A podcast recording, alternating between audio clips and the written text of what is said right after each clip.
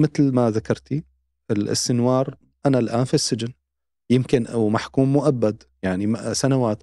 إيش سوي أندب أمرض آه، أتعب آه، أهاجم أصدقائي في منهم بيجلسوا بيتقاتلوا مع لا الآن خليني أنا أحط هدف كبير حتى أستطيع الصبر هذه السنوات كما عبر عنه آه، فرانكل في نظرية العلاج بالمعنى حط معنى عظيم إنه أنا الآن بدي أجلس هون أدرس المجتمع الإسرائيلي حتى لما أطلع وفعلا هو حكاها لأحد المحققين ولم يصرح بها السنوار صرح فيها المحقق نفسه. حكى له أنت الآن جالس تحقق معي رح يأتي الوقت اللي أنا أحقق معك فيه. فالواضح إنه في فكرة مسبقة وهدف عظيم جدا يعمل عليه. وعندنا طبعا نحن في, في الإسلام وأظن يعني كثير من الشعوب يقول إنه أو يعني حتى من غير المسلمين يقول أنا الآن أضع حلم. إن تحقق ممتاز. إن لم يتحقق أنا أسير باتجاهه. شرف الوثبة أن ترضي العلا. صور ومشاهد الأسرى الفلسطينيين وهم خارجين من سجون الاحتلال الإسرائيلي وبعد ما واجهوا وشافوا أسوأ وأعنف أشكال التعذيب والحيل والحرب النفسية اللي واجهوها علشان تكسر إرادتهم وصمودهم. أكيد خلقت جوانا سؤال إزاي واجهوا وإزاي قدروا يتعافوا ويتحملوا وإزاي استمروا وخرجوا بالسلامة بعد كل أشكال التعذيب ده. عالم السجن هو عالم غريب في أشياء كتير جدا إحنا بنحاول نفهمها إزاي الأسير أو السجين بيقدر يواجه ويبحث عن معنى. النهاردة مع دكتور ملهم ملهم الحراكي آه، استشاري الطب النفسي هنحاول نفهم إيه الآليات إيه المعنى اللي الأسير أو السجين في السجن الإسرائيلي بيجده أو بيبحث عنه علشان يقدر يستمر. أنا شيماء عبد الخالق وده بودكاست ملاذ. أتمنى لكم متابعة. طيبة خلال الفترة اللي فاتت لما ال ال الأسرى الإسرائيليين طلعوا ومشاهد إن هم بيشكروا المقاومه وبيقولوا لهم bye bye وبعد وبدأت الناس تستخدم إن هي متلازمة ستوكهولم. اللي أنا أعرفه عن متلازمة ستوكهولم إن هي حد بيتماهى مع الجلاد أو يبرر له فعله أو يحبه حتى. هل ده ينطبق عليهم متلازمة ستوكهولم أول شيء اللي حصل حصل خارج خارج يعني أمام الكاميرات. فمش معقول يجوا أمام الكاميرات يعملوا ستوكهولم يعني هذه بتصير تحت التعذيب. يعني بالمكان اللي عم يعذبوا فيه. هي أصلا دراسة اللي انعملت بجامعة ستانفورد دراسة الشهيره في علم النفس الاجتماعي. هذا فرع من فروع علم النفس على كيف إنه مجموعة من الطلبة المتبرعين آه، بالدخول في هذه التجربة انقسموا لفريقين فريق كانوا سجانين وفريق كانوا آه، مسجونين. آه، وكانت تجربة أظن مدتها حوالي 60 يوم أو 30 يوم. لكن اللي أقام التجربة أنهوها من وسطها أو أنهوها بمنتصفها بسبب أنه السجانين مارسوا تعذيب على التعذيب نفسي على المسجونين. لكن النتيجة كانت أنه المسجونين كانوا مطيعين جدا. وكان الشرط يعني شرط الدراسة أنه أنت كمسجون يعني طبعا كمسجون ممثل بإمكانك بأي لحظة أنك تخرج وتطلب إنه تنهي التجربة وتطلع. ما في حد منهم أو قليل منهم اللي رفض استمروا.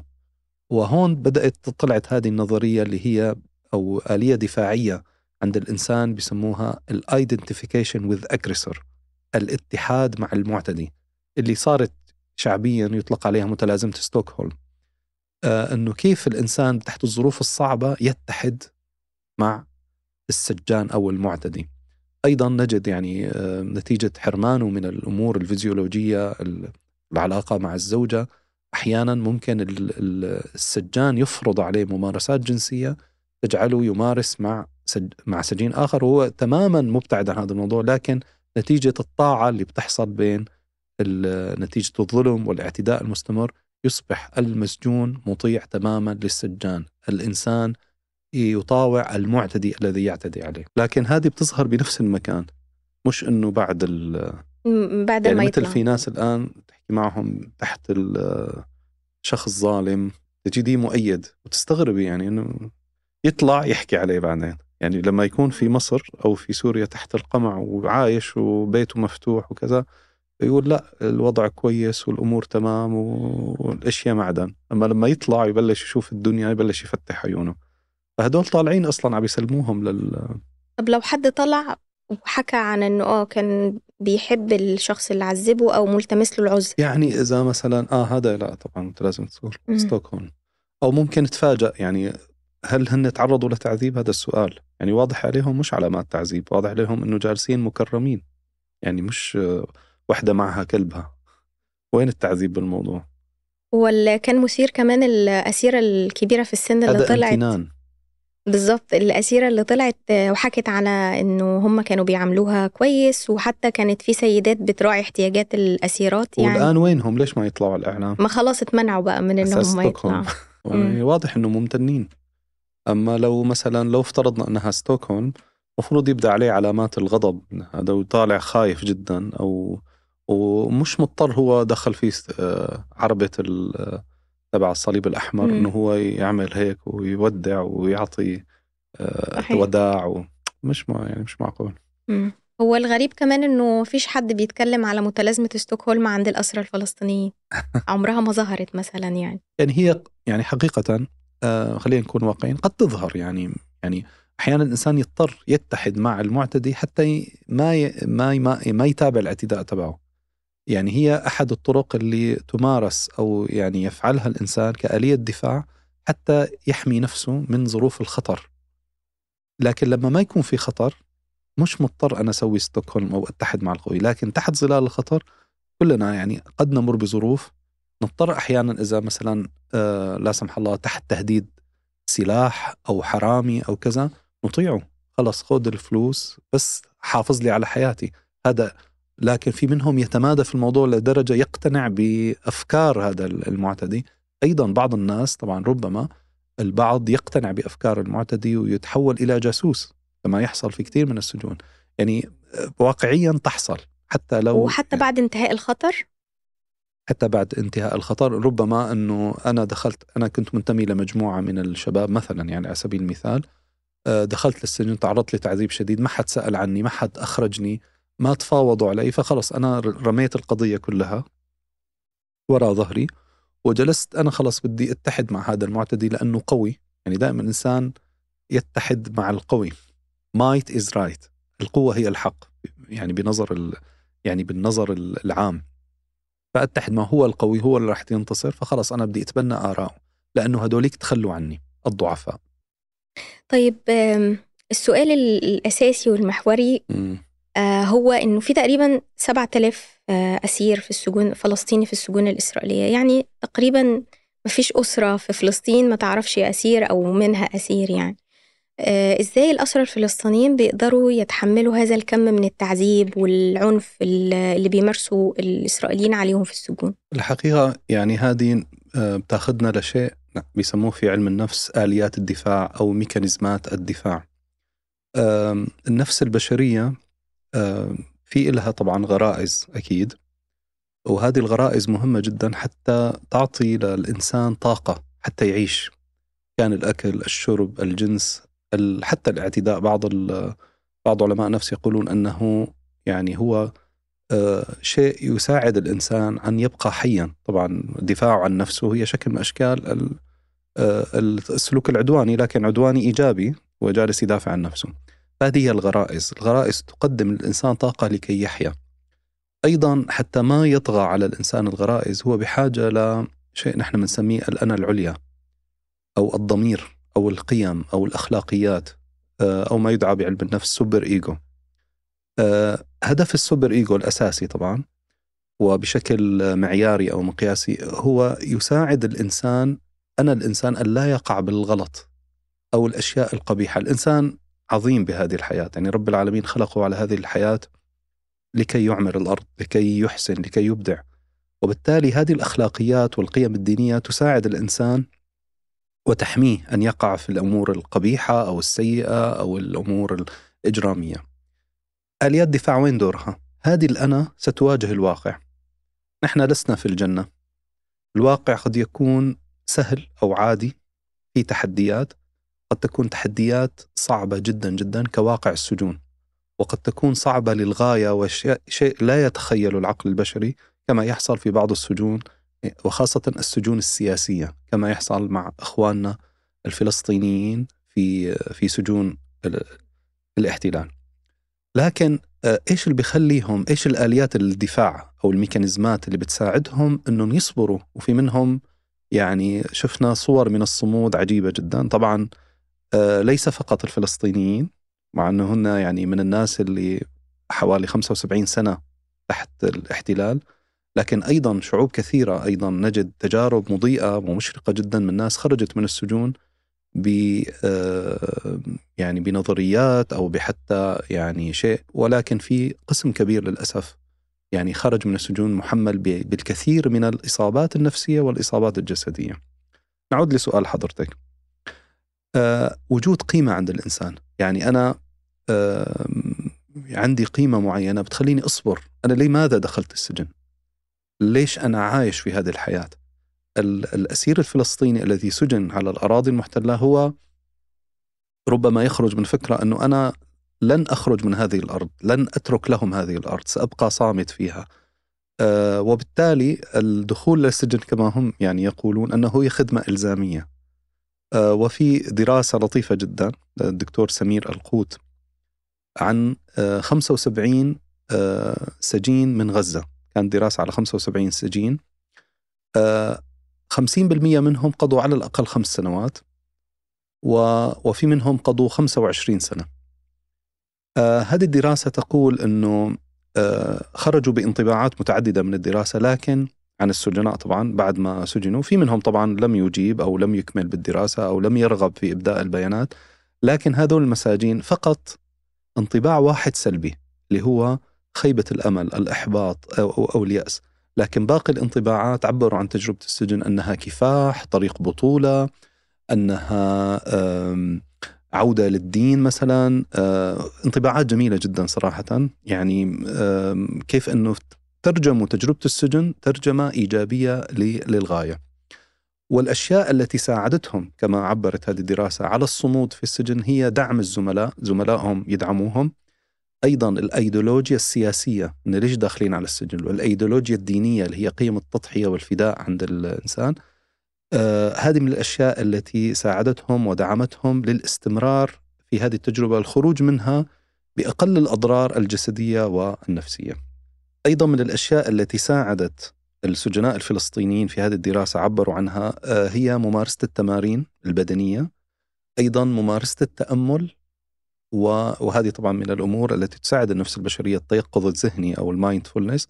أيضا عملية الأحلام يعني الأحلام كثير تساعده. إن كانت أحلام حقيقية اللي هي أحلام اليقظة النوم أو أحلام اليقظه اللي الإنسان يجلس يحلم كيف راح يطلع من السجن كيف راح يواجه العائلة إلى آخره. هذه الأشياء دراسة جميلة وبتساعدنا نفهم كيف آه، الأسير الفلسطيني يستطيع الصمود لأن الحياة عنده لها معنى وجوده في أرض فلسطين له معنى عظيم وهو معنى الجهاد والدفاع عن الأرض والعرض وما شابه وأيضا معنى ديني آه، الجهاد في سبيل الله وإلى آخره من هذه الأمور. كل هذه الأشياء تجعل عند الإنسان شيء نحن بنسميه في علم النفس الريزيلينس المرونة الصلابة النفسية الصمود. في السجن غاية الضعف في السجن وأيضا في غاية القوة. في السجن في غاية الصمود وأحيانا غاية الانهيار. السجن يجمع هذه المتناقضات بصورة يعني صارخة جدا فبعض الناس ممكن ينجو من هذا الشيء والكثير منهم للأسف يخرج محمل بالكثير من الندبات. رعاية السجين حقيقة يعني آه، لما نقول هذا الكلام لا يعني إنه السجناء كلهم بيطلعوا بنظريات لكن أو بشيء أفضل لا أكيد. آه، لكن كثير منهم بحاجة حقيقة لرعاية نفسية آه، مطولة وخاصة مش له فقط للأسرة اللي راح تستقبل هذا السجين. هل آليات الدفاع دي بتختلف من شخص لتاني وفقا لمعايير مثلا زي الجندر أو السن مثلا؟ طبيعي يعني آه، لكن هي تختلف حسب طبيعة الشخصية وطرق التفكير. آليات دفاع حقيقة هي شيء لا واعي عند الإنسان يعني ما هو اللي بيختارها. في منها طبعا إذا حبينا نتكلم عن آليات دفاع وهي يعني مبحث آه، مهم جدا لنفهم كيف الإنسان يصمد في هذه الظروف بالظروف الصعبة، كيف يواجه الواقع خاصة الواقع القاسي إن كان واقع سجن أو واقع احتلال أو واقع مثلا حرب أو هذه الأشياء. فينا نقسم آليات دفاع ل يعني ثلاث أقسام أو ثلاث فئات للتسهيل والتبسيط.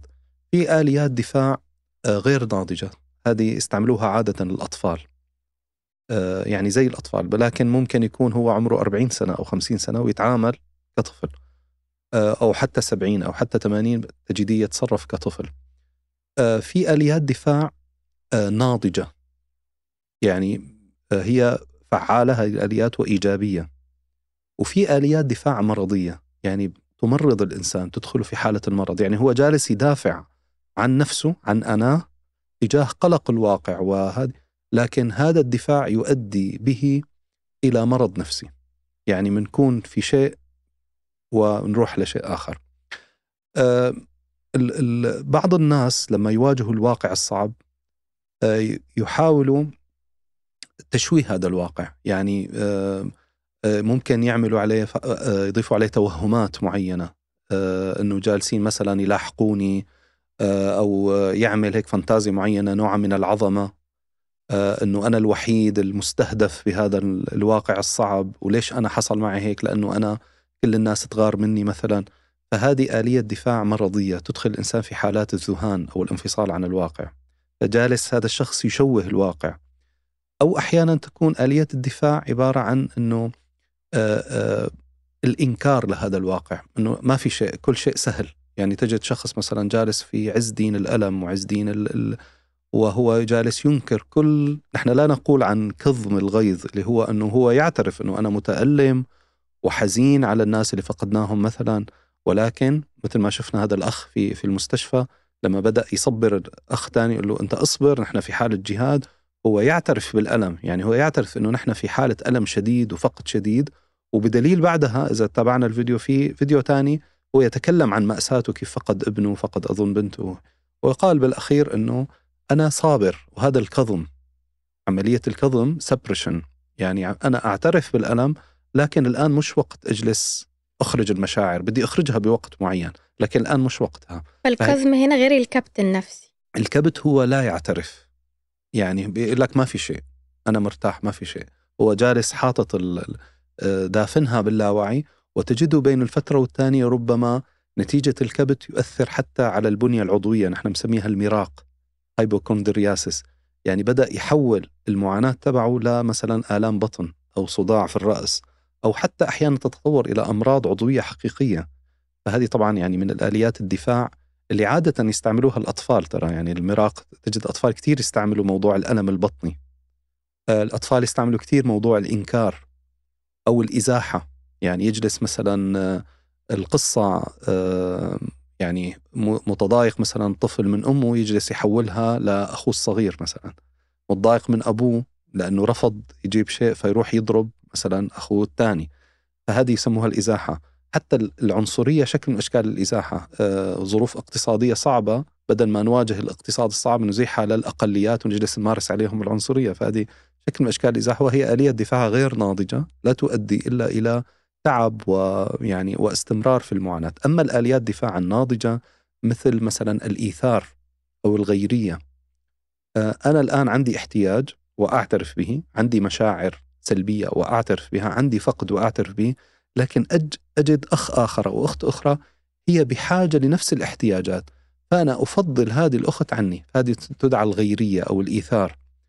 وأنا أسعد لما أعطي هذا الشيء، طبعا قد يكون موضوع من باب إنساني أخلاقي أو ديني، يعني أنا الآن لما أفعل هذا الشيء أشعر يعني وكأني أكلت وكأني شربت وكأني آه وهذه من الغيرية وهذه آه من التفاعلات النفسية مع الواقع تفاعل ناضج، أيضا من اليات الدفاع الناضجة هو الاعتراف بالواقع. إنه يعني أنا أعترف بالواقع وأجلس أضع خطط وتوقعات كما يحصل الآن.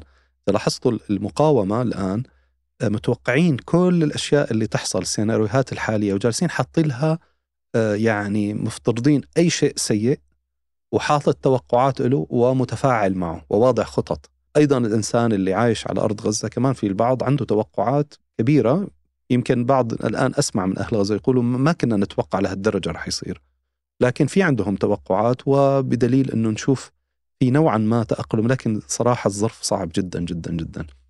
فالتوقع الأسوأ والعمل والتخطيط له هذا أيضا من آليات الدفاع الناضجة. مهم جدا نحن ندرب حالنا وأولادنا كيف آه، ما هي آليات الدفاع الناضجة والآليات الدفاع المرضية اللي تمرض الإنسان مثلا مثل الإنكار مثل الإسقاط على الآخرين.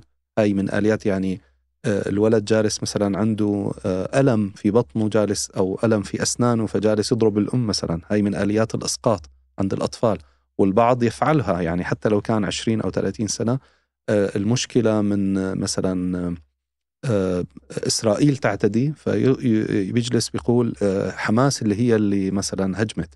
حماس تدافع عن أرضها لكن هو جالس يسقط آه، بدل ما يروح تجاه المعتدي يتجه إلى إلى الشخص اللي هو معتدى عليه وجالس يدافع عن أرضه مثلا. أو رجال لا يستطيع أن يواجه الحياة الصعبة فيجلس خاصة الآن. يعنف زوجته أو أولاده. أو يعنف أولاده نتيجة الظروف الصعبة. كل هذه الأشياء من الآليات اللي بتسبب حالات عصابية، اكتئاب وقلق لأنها ما عم تتعامل مع الواقع بصورة ب... على هذا هو الواقع، لازم أنا أتعامل معه. أما تشويه الواقع أو إنكاره ما بيساعد ابدا آه، ب آه، إنه تدافع الأنا عن نفسها. طيب آه، لو هنتكلم على موضوع الأسرة وهي ليها خصوصية هل بتتطلب آليات خاصة ولا هي نفس الآليات اللي عند هي نفسها الإنسان؟ يعني الآليات الدفاع ما بين 10 ل 17 آلية طبعا حسب العلماء أول من تكلم بها فرويد وتابعته بعد بنته آنا فرويد من علماء النفس التحليليين ثم تابع علماء كثيرين تكلموا عنها بين 10 و17 آلية تستعملها النفس البشرية منها مثلا ما تكلمنا عنه هي ال sublimation أو التصعيد. آه، يعني أنا الآن في عندي شيء ما أستطيع مواجهته ولا أستطيع فعله لكن أحوله لشيء آخر أستطيع فعله. مثلا في بعض الناس آه، يعني عنده رغبة بالقتال لكن ما يصير مجرم يصير مجاهد فرضا. يعني مثلا بعض الناس مبتلى بأمر آه، يعني شديد جدا لا يستطيع تحمله لا يغضب لا يكسر لا كذا. يتجه نحو الأمور الروحانية ويفهم أن الموضوع له له رسالة. حقيقة هذا الأمر درس من آه، من طبيب نفسي ألماني فيكتور فرانكل جلس في السجن أربع سنوات. كان في بداية السجن ينظر أنه يقول لنفسه كيف أنا بدي أصبر وأحتمل هذه الحياة؟ آه زي ما تفضلتي حضرتك. آه السجن ببساطة ما في حرية وهي من أقدس الأشياء عند الإنسان أنه هو ليس بحر، سلبت منه الحرية. التعذيب الأذى الجسدي الأذى النفسي الإهانات آه الكميات الفظيعة من ال... يعني ما في ما عاد في خصوصية أبدا للإنسان ففقد كل شيء يمت له ب... بالبشرية وهو طبيب نفسي. آه، فحكى إنه كيف أنا بدي أصبر؟ فوجد بعض الناس فعلا قررت الانتحار وهو بدأ يفكر بموضوع إنه خلاص أنا أنتحر وانتهينا. لكن وجد بعض الناس صابرين وحتى ممكن متفائلين أو في منهم بعضهم مبتسمين. فجلس يسأل نفسه يا ترى إيش اللي يخلي إنسان يصبر على هذه الظروف الصعبة ويستطيع تحمل هذه الظروف ثم يخرج من من, من هذه المشكلة؟ فوجد نظرية عظيمة جدا اسمها نظرية العلاج بالمعنى إيجاد معنى للحياة.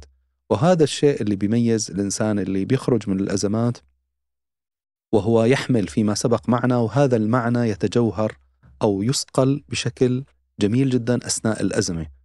أزمة صعبة جدا لكن خلقت عند هذا الشخص قدرة هائلة على صقل المعنى العظيم على الحياة وخرج بمعنى أعظم مما سابق. وهذا الشيء طبعا نجده في تجارب السجون الحروب الأزمات الشديدة. لكن ليس الكل للأسف يعني هي فئة من الناس. إذا أدركت هذا الشيء وبدأت تبحث عن المعنى وفي ناس طبعا تفقد المعنى تماما يعني في منهم يخرجوا من تجارب صعبة مثل السجون أو الحروب. يخرج مثلا مغير فرضا آه، تفكيره الديني مثلا أو أيديولوجيته خلص أنا ما عاد بدي وطن ولا عاد بدي شيء بدي أسأل عن نفسي. يعني يصبح في حالة من نحن تكلمنا عن الغيرية إنه يفكر بالآخرين لحالة معاكسة اللي هي الأنانية. إنه خلص نف أنا وما بعد الطوفان. وهذه نجدها طبعا في الحروب بكثرة. يعني تجد شخص جالس بس يفكر بنفسه وأولاده. أه ونحن لا لا نلومهم. وهي بالنهاية آلية دفاع جالس يدافع عن نفسه.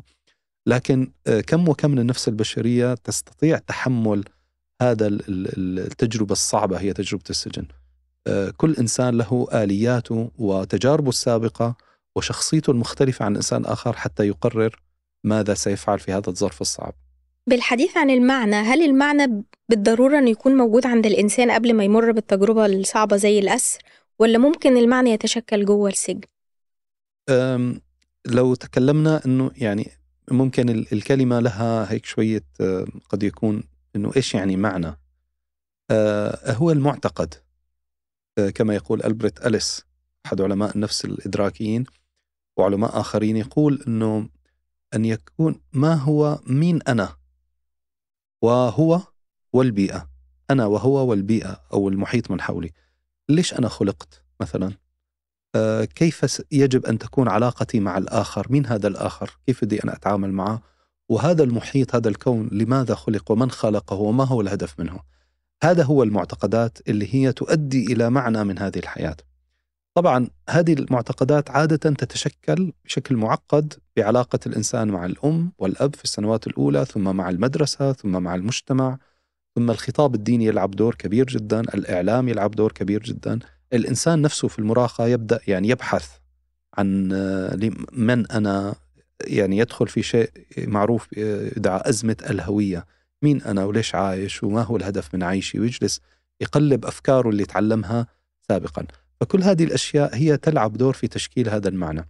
طبعا لا شك التجارب الصعبة في حال كان المعنى ما هو مكتمل أو هش ربما ينكسر المعنى أو يؤدي إلى معنى مشوه عن الحياة يبدأ الإنسان كما ذكرنا أو يصقل أو يصقل وهون خيار الإنسان يعني أنا أستطيع يعني أنا أتحمل أو لا أتحمل أريد أن أتحمل أو لا.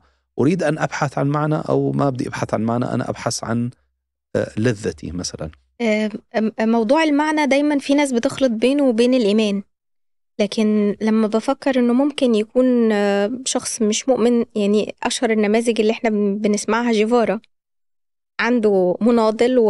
وعنده معنى كبير هو فكرة حرية الإنسان والدفاع عنه في كل مكان. مؤمن يعني مؤمن بالإسلام مؤمن بالمسيح. يعني نحن نقول إيمان يعني معتقد بشيء معين.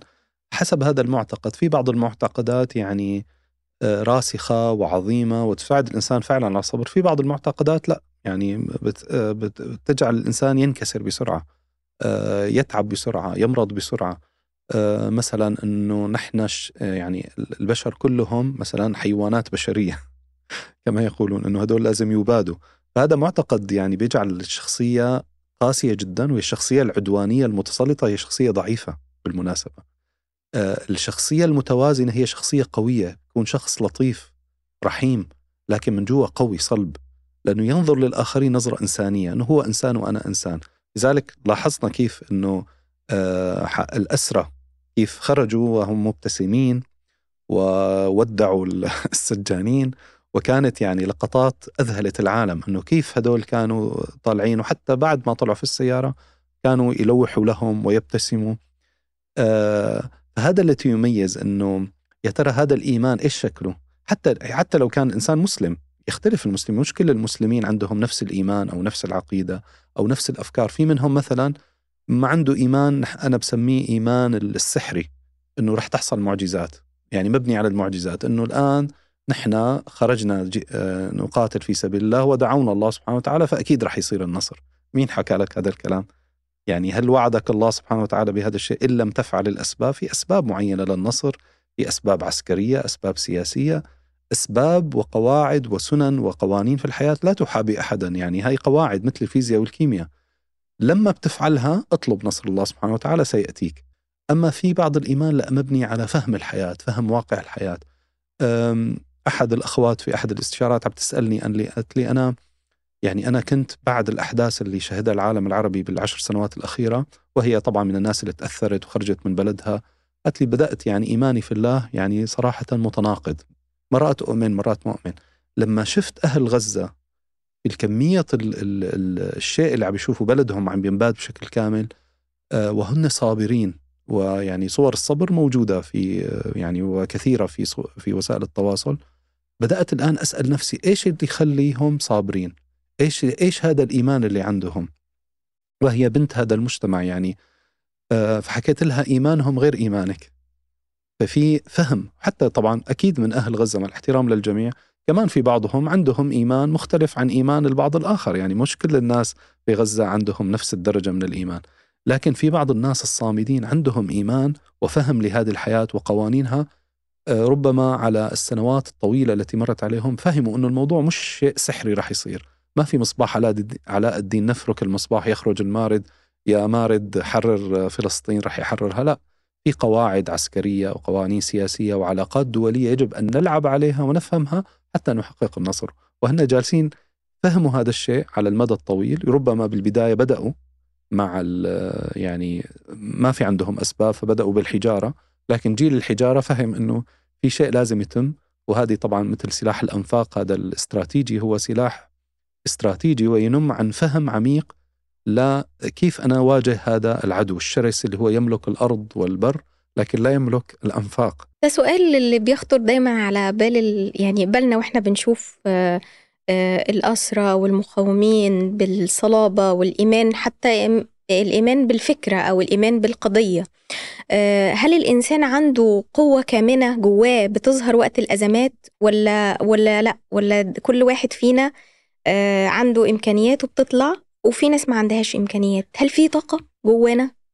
يعني هي قضية مش طاقة هي بنرجع لها هي آليات دفاع. يعني لكن مش كامنة يعني هي جوا هي آه، يعني خلينا نشبهها في دائرة بيضة اللي هي المربع الآمن أو الدائرة الآمنة اللي نحن فيها.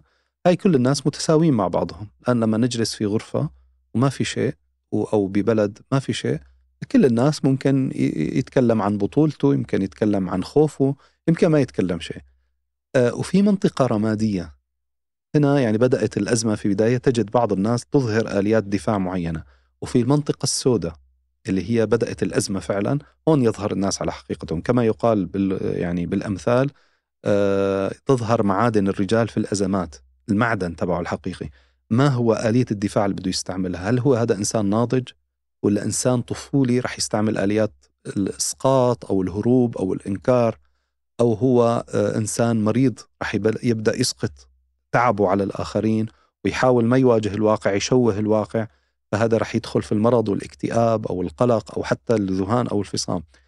فهو فعلا تظهر الآليات الآليات الدفاع النفسية في وقت الأزمة. كل واحد هو وآلياته.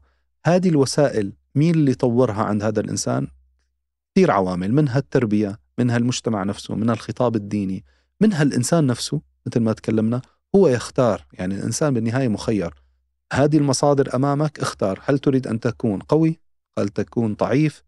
هل تريد أن تتعلم كيف تكون قوي؟ هل تريد أن تتعلم كيف تكون ضعيف؟ يعني سلوكيات اكتساب عند الإنسان. وهذه طبعا نجدها يعني آه، بين الناس. تجد أنا أنا لا أستطيع المقاومة خلاص أنا راح سافر لبلد آمن ودائما يبحث عن الأمان لا يستطيع المقاومة. هذا السلوك الهروب أو الانسحاب. إحنا الآن مش بمعرض مشان الناس ما تفهمنا أنه نلوم هدول الأشخاص ابدا. بعض الناس فعلا طبيعة شخصيتها الحياة اللي مروا فيها تجعله يعني مش ناقص آه، ضغط إضافي أو حرب إضافية ربما يصير عبء على الآخرين فيبحث عن ملاذ آمن. وهدول لهم عذرهم يعني مش هارب لأنه جبان ابدا هارب لأنه هو ممكن متعرض لطفولة صعبة جدا أو حياة قاسية جدا جعلته أنه ما عاد يتحمل أكثر من هذه القسوة. كل إنسان له له ظروفه. آه، أحد الدراسات اللي اتعملت على الأسرة لقوا إنه هو بيكون في ردين فعل آه، يعني بارزين. الأول آه، فكرة التركيز على المشاعر مع مع أي ضغط مع أي تعذيب مع أي قسوة مبالغ فيها بيبقى تفكيرهم دايما في فكرة القضية والمعنى وإن إحنا هننتصر وما إلى ذلك. والفئة الثانية كانت بتفكر في تفاصيل المشكلة يعني م. الأكل النهاردة مش حلو. إحنا هنعمل اضراب عشان الاكل مثلا الخبز قليل أو الغرفة مش نظيفة. فكان بيركزوا في التفاصيل الدقيقة جدا اليومية وكأن في نوع من أنواع التجاهل لأن هم في السجن أو في المعتقل. نعم. ده كده كمان من ضمن آليات الدفاع اللي هي الإزاحة. نعم. الإزاحة ممكن وحتى الجانب طفولي يعني تجده طفل صغير يعني يأكل ويشرب مدلل. يعني جلس إنه يطلب الحنان عن طريق إنه أمنوا لي الحاجات الأساسية إزاحة. وأنا أرتاح. فراحته في تأمين الأكل والشرب والتلفزيون والاتصال وهذه الأشياء. هذه طبعا من حقوق النفس البشرية. يعني لا شك يعني هي آليات الدفاع كلها تحقق شيء من الراحة بس في منها تحقق راحة على الأمد القصير لكن تعب نفسي على الأمد الطويل. في منها تحقق راحة على الأمد الطويل لكن تعب شديد في البداية مثل صاحبنا اللي هو جالس يحكي بالمعنى والقيم و آه، هذا عادة يعني تجد يمر عليه لحظات من أصعب ما تكون. يعني يعني يقسو عليه السجان بطريقة كبيرة جدا انه جالس يكسر الصمود عنده. لكن على الأمد الطويل هذا الإنسان هو اللي يرتاح. يعني من من الداخل حاسس بأنه آه، في شيء عظيم دخل في داخله أنه هو يؤمن بشيء واستطاع فعلا أنه ينتصر لهذا الشيء. كما يقول ابن تيمية آه، ما يفعل أعدائي بي ما يفعل أعدائي بي. فجنة ابن تيمية وجنه أي إنسان عنده قضية هي في صدره في قلبه. ما رح سجنتوني عذبتوني سفرتوني رحلتوني الجنة في داخلي. فما يفعل أعدائي. بي ففي بعض الناس عندهم هذا الشيء. طبعا كثير من الأمثلة الكبيرة جدا يعني على مر التاريخ نجد ناس عظماء إن كانوا من المسلمين أو غير المسلمين صمدوا صمود عجيب جدا تمام؟ لأن لديهم هذه الجنة أو هذه الراحة الداخلية أو هذا النسيج الجميل من المعتقدات العظيمة تجاه الحياة. تجد إنسان مثلا ببساطة شديدة طبيب فرضا يعني على مستوى طبيب أو مهندس يدرس سنوات طويلة أو مثلا هذا الشخص فرضا اللي اخترع هذه الطائرة اللي اللي هي مثلا الآن طائرة بدون طيار مثلا. تجد سيرة حياته سنوات طويلة من الدراسة والبحث وآلاف الصفحات قراءة وانعزل عن أسرته، إيش اللي يخليه يصبر على هذا التعب؟ إيش اللي يخليه هي قيمة عظيمة أو حلم عظيم يفكر فيه، معنى عظيم يفكر فيه، يحلم فيه، تخليه يصبر على هذا التعب، وفي بعض الناس ما عندهم هذا الشيء فتجده لا يستطيع الصبر. حضرتك ذكرت في الدراسة آه، اللي ذكرتها في الأول بخصوص الأنماط السبعة للأسرة اللي بينظروا لها باعتبار إن السجن أو المعتقل فترة تنموية. فأنا جه في بالي آه، السنوار مثلا. يعني السجن اتعلم عبري آه، عرف كل حاجة عن نعم. المجتمع الإسرائيلي. فاللي بيتعامل مع السجن ده باعتباره إن هو كانت مرحلة نمت حياته أو خلته أكثر رجولة وأكثر نضج. نعم. دي كمان آه، أكيد بيكون فيها جزء منها آليات الدفاع بس كمان فيها جزء غالبا ليه علاقة بالمعنى. صحيح صحيح, صحيح. يعني هو بالنهاية أنا أمام واقع أنا الآن مسجون.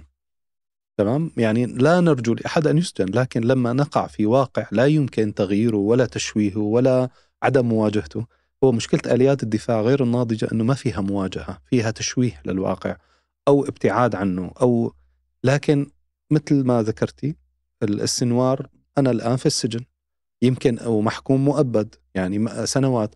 إيش سوي؟ أندب أمرض آه، أتعب آه، أهاجم أصدقائي في منهم بيجلسوا بيتقاتلوا مع لا الآن خليني أنا أحط هدف كبير حتى أستطيع الصبر هذه السنوات كما عبر عنه آه، آه، فرانكل في آه، نظرية العلاج بالمعنى حط معنى عظيم أنه أنا الآن بدي أجلس هون أدرس المجتمع الإسرائيلي حتى لما أطلع وفعلا هو حكاها لأحد المحققين ولم يصرح بها السنوار صرح فيها المحقق نفسه. حكى له أنت الآن جالس تحقق معي رح يأتي الوقت اللي أنا أحقق معك فيه.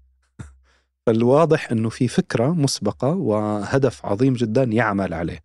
وعندنا طبعا نحن في, في الإسلام وأظن يعني كثير من الشعوب يقول أنه أو يعني حتى من غير المسلمين يقول أنا الآن أضع حلم. إن تحقق ممتاز. إن لم يتحقق أنا أسير باتجاهه. شرف الوثبة أن ترضي العلا. أنا الآن أريد. ويبدو انه السنوار ربما ما كان متفائل للدرجة أنه يوصل لهذا المستوى. يعني الشيء اللي حصل الآن أمر عظيم لا شك. لكن آه لما تضع هذا الحلم ربما الله سبحانه وتعالى ييسر لك شيء أعظم بكثير من أنت متوقعه أكثر من توقعاتك. وهذا الشيء اللي فعلا حصل. فهو جالس وضع معنى عظيم خلاه يصبر على السجن أظن 20 سنة. تعلم العبري درس المجتمع الإسرائيلي آه، عرف وين نقاط الضعف تبعهم وين النقاط القوة. وهو جالس يخطط على مدى طلع يضربهم فيها دلوقتي. نعم. طيب آه النظر لفكرة إن آه، أسير في سجون الاحتلال الإسرائيلي عدو مغتصب للأرض آه، يعني بكل المقاييس هو عدوي ما فيش أي نقطة تلاقي بيني وبينه. م. شوية أكيد هتختلف عن فكرة إن أنا موجود في سجن سياسي في دولتي. بيعذبني آه، حد من نفس شعبي يمكن يكون في بيني وبينه أصلا معرفة أو صلة. إحنا الاتنين متفقين يمكن في نفس الدين في نفس الثقافة في نفس البيئة. أكيد بتختلف فكرة المعنى هنا. صح. أقصى بكثير. م. لما يكون السجان هو العدو فعلا وأنا داخل على هذا السجن إنه أعلم إنه أنا الآن أدافع عن أرضي وهذا عدو مغتصب. أه وأنا أضع كل الاعتبارات أه وأضع أهداف النصر. أما لما يكون من بني قومي من نفس بلدي يكون السجن يعني أصعب بكثير جدا على النفس البشرية يعني الإنسان بهذا الواقع يدخل في حالة يعني إيش راح يسوي؟ السجان هو من نفس ال... ويكون وقعه للسجن آه، يعني كبير وخاصة للأسف يعني حسب أنا ما اطلعت على بعض الدراسات وبعض الروايات اللي تدعى أدب السجون تجد السجان من من نفس الملة في نفس البلد السجون السياسية تجده أقسى بكثير من السجان اللي هو العدو في كثير من الأحيان حسب ما قرأت في, في الروايات. ستكون تجربة صعبة جدا. كثير منهم خرجوا منها بأمراض نفسية لأنه مهما حاول الإنسان يصمد لكن المعنى جارح جدا. أن أنت من يمكن صعب أن الإنسان يلاقي وجالس معنى. تظلمني يعني. م. يعني العدو منا وفينا والعدو الداخلي يكون أقسى بكثير وأشرس بكثير. آه على نفس النقطة أكيد كمان الأسر السياسي بيختلف عن السجن الجنائي. آه طبعا. إنه هنا فكرة النظر للسجن وتفسيره بتختلف. أكيد طبعا. الجنائي يعني هو في قانون منتهك وفي يعني معرفة مسبقة في وضوح إنه أنت انسجنت في في خطة معينة في قانون موضوع على مئات وآلاف الصفحات. لكن السجن السياسي المشكلة فيه الغموض. ليش انسجنت؟ متى إلى متى سأبقى؟ هاي الأسئلة كلها السجين ما عنده أي إجابة عنها. يمكن اطلع اليوم يمكن اطلع بعد عشر سنوات. وفي كل يوم يعني حسب ما تكلموا الناس اللي سجنت كل يوم يتوقع انه هو يمكن يطلع. وهذا اليوم طال بعد عشر سنوات أو بعد 15 سنة. آه، سجين سياسي ما يعرف ليش مسجون أصلا. يعني أنا الآن عبرت عن رأيي عن مجرد راي ليش لا تسجني؟ وهذا بالنهايه راي آه وتكون المحاكمات فيه محاكمات صوريه ما فيها أي أي معنى من معاني العدل. آه وإحنا بنقرأ وبنسمع شهادات الاسرى في السجون الإسرائيلية وتحديدا حتى خلال معركة طوفان الأقصى كان في تكثيف رهيب جدا للتعذيب الاسرى وتعنت مبالغ فيه. ال ال ال الحاجات دي كلها آه، روحي وكأن في حد دارس علم نفس وأكيد إسرائيل دارسة علم النفس. إزاي إسرائيل بتستخدم علم النفس في تعذيب الأسرى الفلسطينيين أكيد طبعا يعني يعني هذه الأشياء في تعذيب بسيط والضرب وما شابه لكن لما أنا أنشئ منظومة سجون وأدخل الناس فيها لسنوات وفيها محققين آه، أكيد في علم نفس في الموضوع 100% يعني ما في أي شك. طبعا في شيء اسمه علم النفس الجرائم وعلم النفس الجنائي وعلم نفس التعذيب آه، علم النفس فروعه كثيرة جدا يعني بالمئات. كل شيء يمكن أن أن نجعل له علم نفس. علم النفس ببساطة هو دراسة سلوك الإنسان بشيء ما. حتى في شيء اسمه علم نفس المرور. كيف يتصرف الإنسان لما يكون في حالة مرور؟ وهذا طبعا هذا الموضوع مرور يعني الطريق؟ آه المرور traffic psychology يعني إنه أنا م. جالس في سيارتي إيش أسوي عادة لما يكون في زحمة؟ أجلس. وجدوا في دراسة بأمريكا مثلا ساعات طويلة الإنسان يقضيها يعني من عمره في في الطريق. فكيف سلوك الإنسان في الطريق؟ هذا بيفيد في قضايا التسويق وإيش يحطوا على الراديو وإيش الأشياء اللي راح يفتحها هذا الإنسان. بتساعدهم إنه لترويج منتجات. فكل شيء له سيكولوجي منها قضية السجون. آه كيف أنا هذا الإنسان استهدف الصمود النفسي تبعه؟ كيف أنا ال resilience كيف أنا يعني أدخل في هذا الموضوع؟ آه، فهذه يعني تدرس دراسة والناس المحققين اللي بيشتغلوا في التعذيب كذا بيروحوا بيدرسوها دراسة يعني أكاديمية حتى. وطبعا إلى دراسة قسم نظري وقسم عملي. أكيد هذه الأشياء يعني حتى يستطيعوا التأثير على السجين وإحباط حالة الصمود اللي عنده أدب السجون وشهادات الأسرة وقصص ناس كتير بتحكي عن التجارب اللي شافوها بالسجن. ليه في ناس بتحكي اللي شافوه في السجن والمعتقل وليه ناس ما بتحكيش؟ م.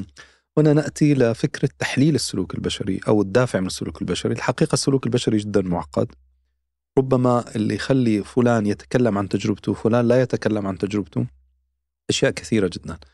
آه، محتمل هذا الشخص يعني من وجهة إيجابية أنه أنا إذا ما تكلمت عن تجربتي هذا يحافظ على آه، ثوابي مثلا. أو يحفظ هذه التجربة. أو لها خصوصية معينة. أو أنا أشعر إنه هذه تجربة مهينة فما بدي أتكلم عنها.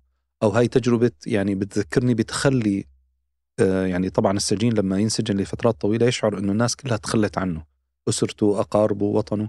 ففي بعضهم إنه هاي تجربة ما بدي أتكلم عنها لأنه ترمز لأنانية الناس تجاهي أنانية المجتمع تجاهي. البعض يتكلم في منهم بيتكلموا من باب إنه يريح نفسه. إنه فعلا الحديث عن المصائب اللي مرينا فيها والتجارب الصعبة تساعد على فهمها وتخزينها بشكل صحيح.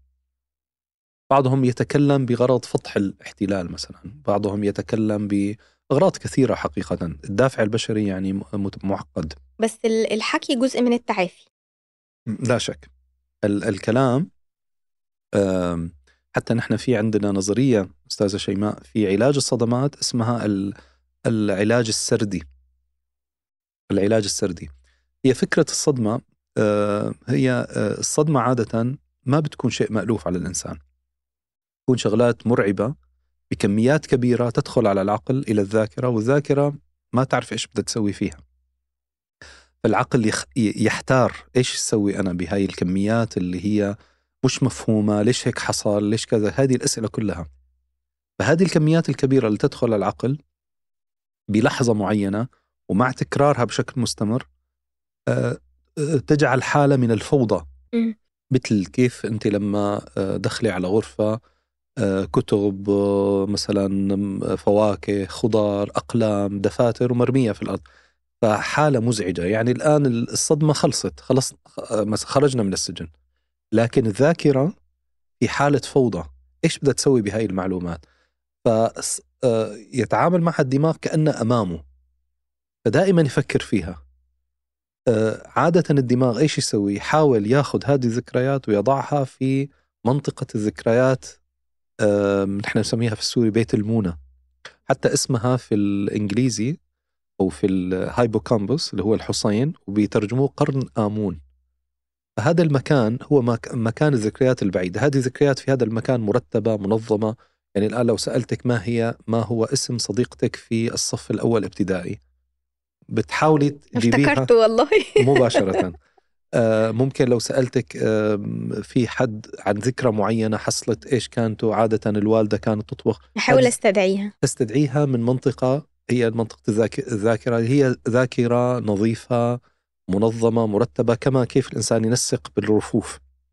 لكن الصدمة غير مختلف الموضوع. لا يستطيع العقل يتعامل معها بهذه الطريقة. بيحاول ياخذها لكن هذه ذكريات يعني ممكن نسميها ذكريات وثيقة ممكن لأنها فيها أفكار عن الذات سيئة.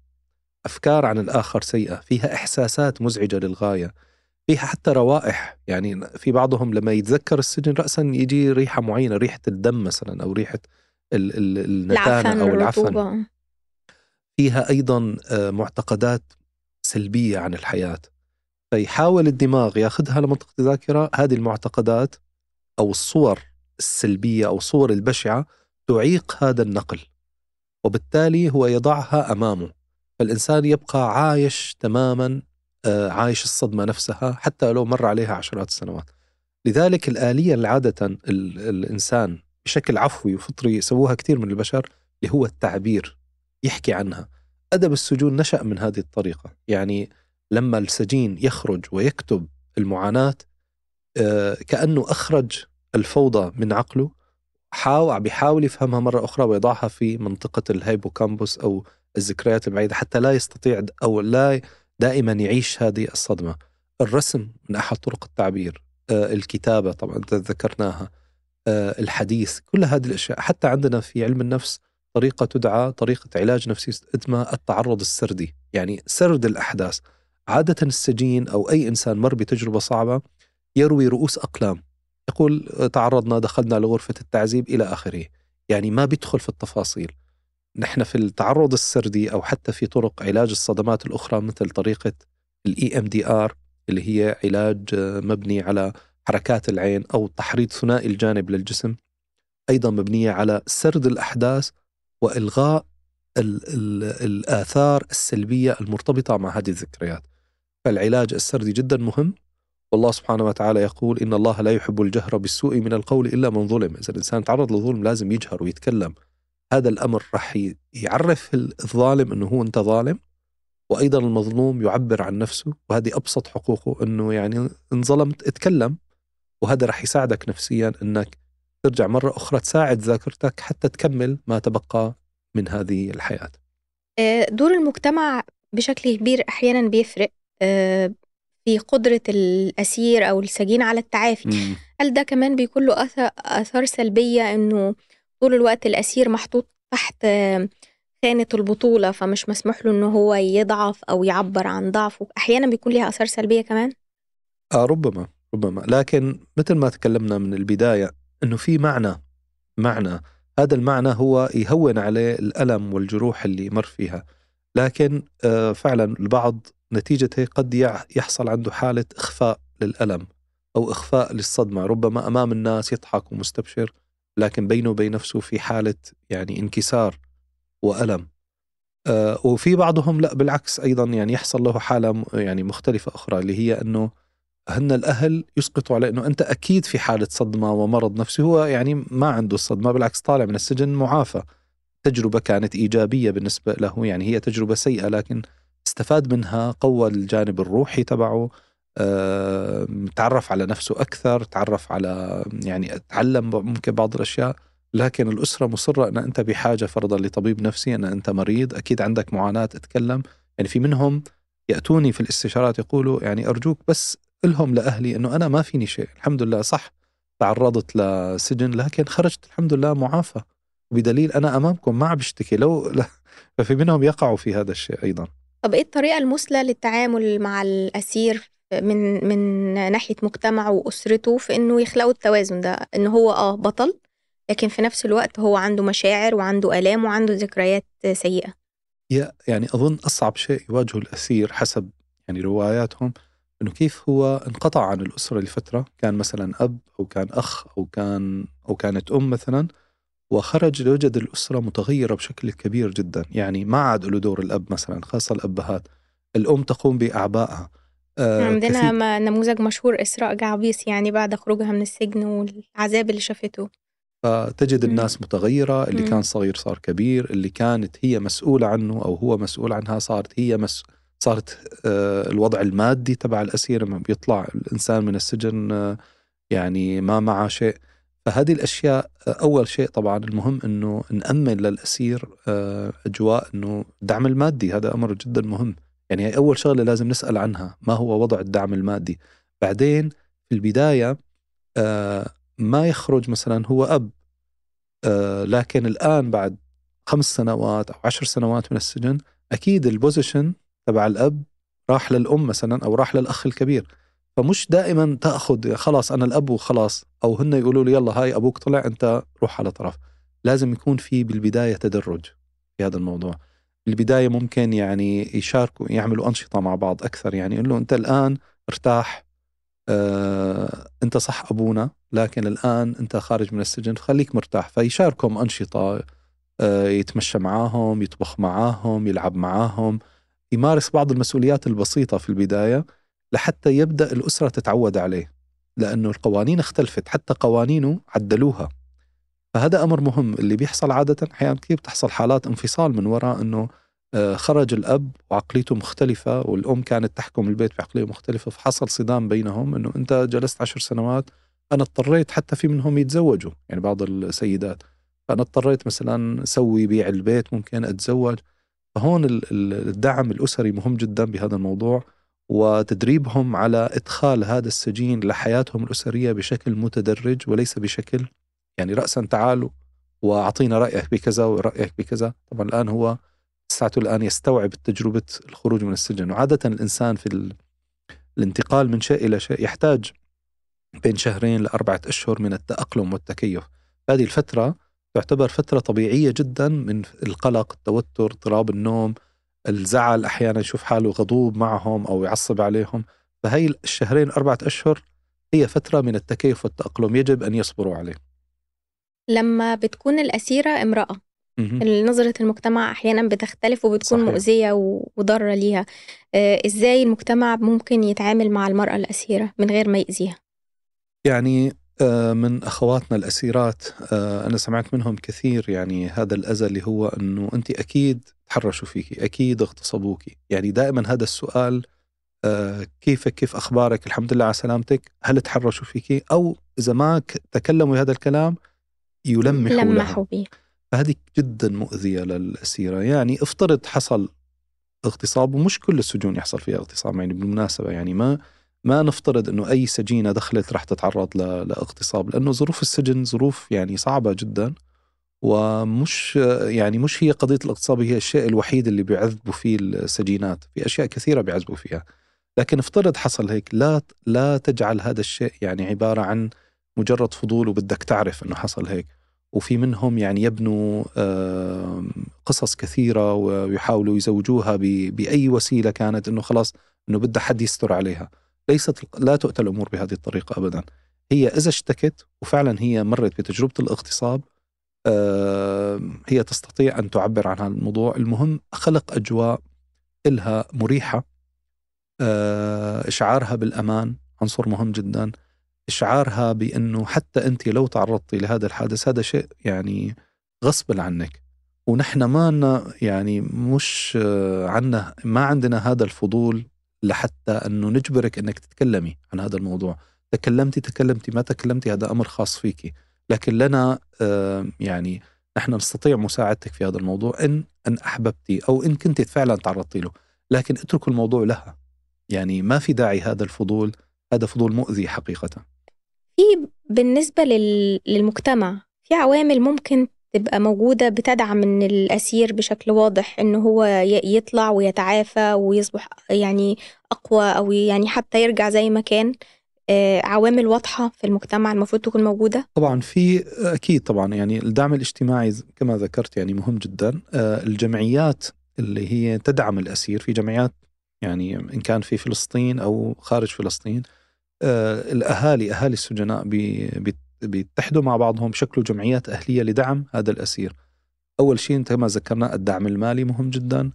بعدين الدعم الأسري آه، خاصة إذا كانت مثلا كما ذكرنا يعني إن كان رجل هو بحاجة للمال امرأة ربما هي متعرضة لحالات اغتصاب أو أو تعنيف و... و... والأهل كلهم يشككوا فيها أنه أنت الآن خرجتي من السجن أكيد متعرضة للاغتصاب فهون بحاجة لعلاج أسري ودعم أسري وعلاج إلها شخصيا آه، جلسات معها. لذلك في إخواننا من الأخصائيين والأخصائيات متخصصين في الدعم النفسي والعلاج النفسي للسجينات حصرا لأنها فعلا فئة يعني فهذه الجمعيات اللي بتأمن الناحية المادية ودعم الأسر في غياب السجين نفسه. يعني هو لما يسمع السجين إنه أسرته في حالة من يعني متكفلين فيها ناس وجالسين يدعموه هذا يخفف جدا من عبء السجن عليه. ولما يخرج يجد إنه في مبلغ مالي انعطى آه، يجد إنه في آه، يعني خدمات الدعم النفسي موجودة.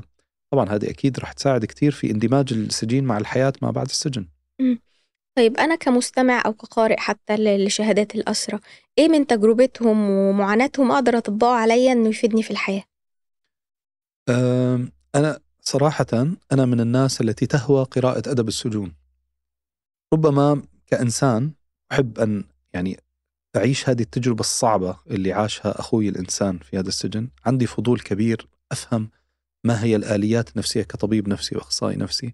ما هي الآليات النفسية التي يتعامل معها الإنسان في هذه الظروف القاسية جدا الاستثنائية اللي ما ممكن الإنسان يعني يعيشها إلا في هذا المكان الصعب للغاية. فأنا أخرج بتج... يعني بعد قراءة أدب السجون. قرأت كثير روايات عن أدب السجون. أه، طبعا أتفاعل معهم أبكي معهم يعني أحيانا هيك أفرح معهم لما يخرج أحدهم. آه، نهاية القصة يكون يعني في حالة روحية يعني يعني كأنه أنا فعلا سجنت وخرجت من السجن أو عشت نفس التجربة. لأنها يعني تجربة آه، تجعل آه، يعني إما إصرار على الحياة ومتابعة الحياة أو الانهيار. إما الصمود أو الانهيار. هذه التجربة تجعلني كشخص الحمد لله لم أسجن يعني أتمسك بحياتي أكثر أنه هذه الحياة هي عبارة عن فرصة وهي سنوات نقضيها إن كان في السجن أو خارج السجن. علينا أن نثبت أننا أصحاب قضية أصحاب هدف. آه لو سجنا أو لم نسجن يجب أن نشعر بقيمة الساعة التي نحياها الثانية التي نحياها. أو آه نقطة الماء التي نشربها أو الهواء الذي نتنفسه الحرية مسؤولية. إنا عرضنا الأمانة على السماوات والأرض فأبين أن يحملنها وحملها الإنسان. الحرية الإنسان الله سبحانه وتعالى أعطاه مسؤولية عظيمة جدا على وجه الأرض وأعطاه أعطاه الحرية. فهذه الحرية يجب أن نقدسها. لما أشوف أخوي الإنسان مقيد يعني حتى نقطة الماء بإذن الدخول للحمام بإذن كل شيء بإذن الكلام بإذن الشمس بإذن. وأنا الآن متاح لي كل هذه الأشياء أستشعر قيمة الحياة أن الحياة والروح قيمة عظيمة جدا يجب أن نقدسها. هل نقرأ أدب السجون ولا ما نقرأهوش؟ أه حسب الشخصية. يعني زي ما هي أنه إيش المعنى التي تريده من عيش هذه التجربة؟ أنا شخصيا أستمتع بها. يعني مش أستمتع بعذاب الناس معاذ الله. لكن يعني الشيء الذي أتعلمه من هذه التجارب كبير. في بعض الناس لا تتحمل إنه يعني عندها قدرة عالية على الشيء نحن بنسميه التقمص العاطفي. تخيل. و... آه يعني يتقمص الحالة تماما يعني يعيش أنا أتعاطف لكن ما أعيش نفس يعني ما أكون سجين زيه لكن أتعاطف معه وأشعر بشعوره وبحاول أفهم مشاعره وافهم طريقة تفكيره. لكن البعض لا يعني يعيش التجربة نفسها ويخرج في حالة يسموها الصدمة آه، غير المباشرة. يعني يعيش الصدمة نفسها وربما السجين ما تأثر أما الذي قرأ الرواية يتأثر أكثر. كثير من الروايات اللي مثل رواية القوقعة واللي كتبها هو مخرج وكتبها بأسلوب تصويري عظيم جدا يعني آه يعني في ناس قرأتها ويعني جلست عدة أيام في حالة ذهول وصدمة. فمشكل الناس يعني تقرأ أدب السجون. مو كل الناس عندها القدرة. أنا لحد دلوقتي ما ما قدرتش أقراها للأسف يعني. معذورة. شكرا يا دكتور. عفوا شكرا لك أستاذة شيماء. شكرا لاستماعكم لبودكاست اليوم. نتمنى إنها تكون فادتكم وكمان نتمنى إنكم تشاركوها مع أصحابكم. وما تنسوش تستنونا الأسبوع الجاي وتتابعونا على كل منصات البودكاست. سلام. بث حديث.